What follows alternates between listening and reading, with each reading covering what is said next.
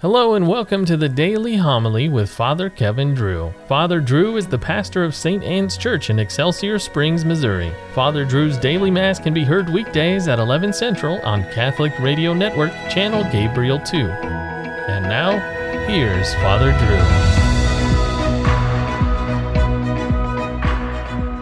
Drew. A reading from the first letter of St. John. Beloved, the way we may be sure that we know Jesus is to keep his commandments. Whoever says, I know him, but does not keep his commandments, is a liar, and the truth is not in him. But whoever keeps his word, the love of God is truly perfected in him.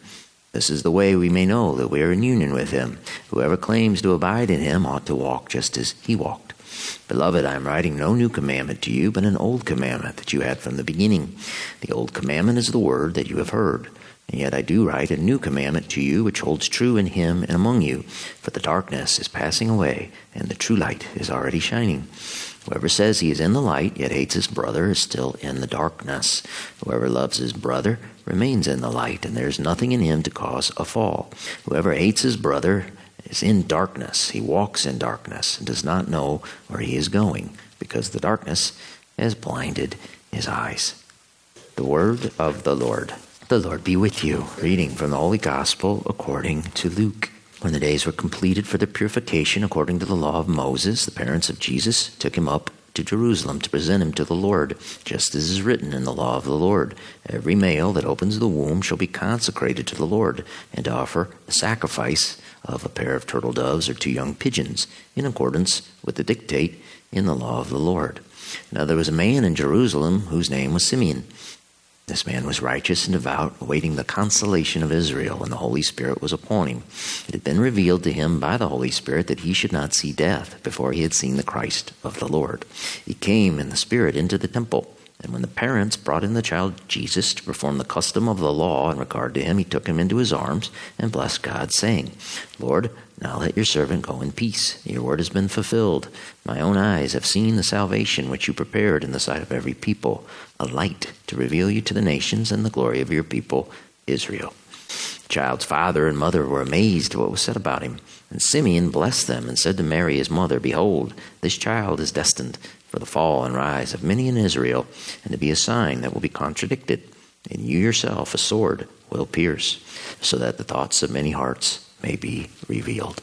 The Gospel of the Lord.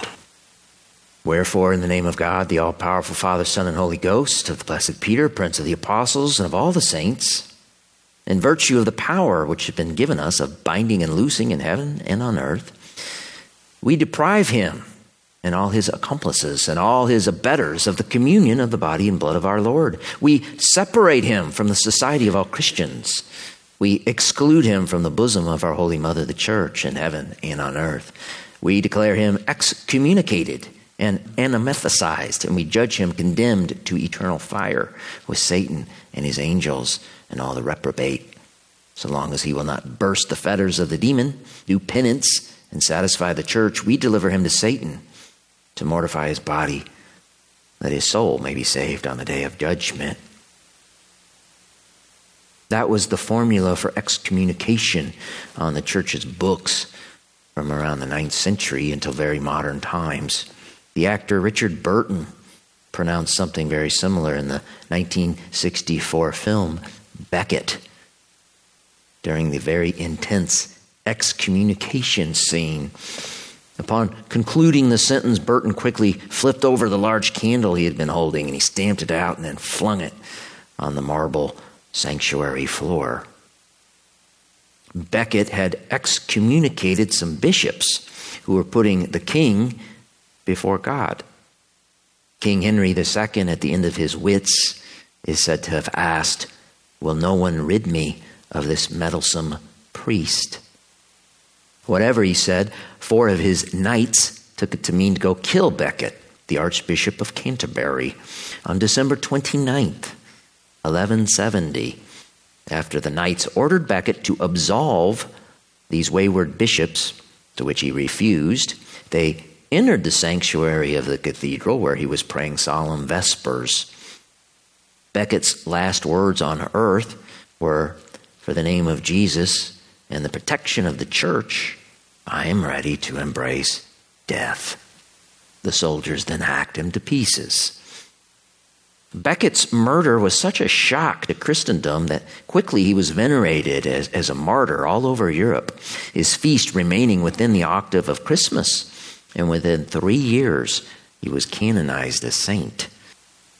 A scholar wrote, a year later, King Henry himself did penance and was scourged at Becket's tomb. The shrine was the most popular pilgrimage site in the British Isles until Henry VIII's thugs destroyed it and the saint's bones in 1538.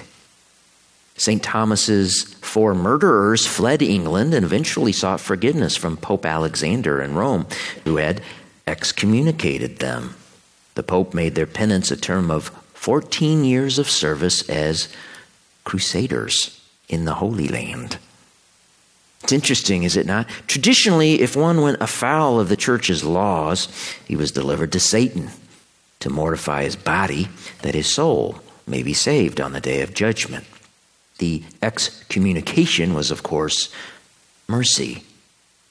Today, however, it is all just too mean for our kinder, gentler church, whose bishops are more concerned about pleasing the kings of this world than God. And so they accompany and dialogue and spout theologically incorrect nothings, such as Holy Communion is not just for the perfect, but for sinners. The problem there, of course, is that the modern day kings and queens, our modern day bishops are accompanying, do not think they are sinners. They advocate for all manner of moral abominations and sins that cry to heaven for vengeance, including the hacking of babies in wombs.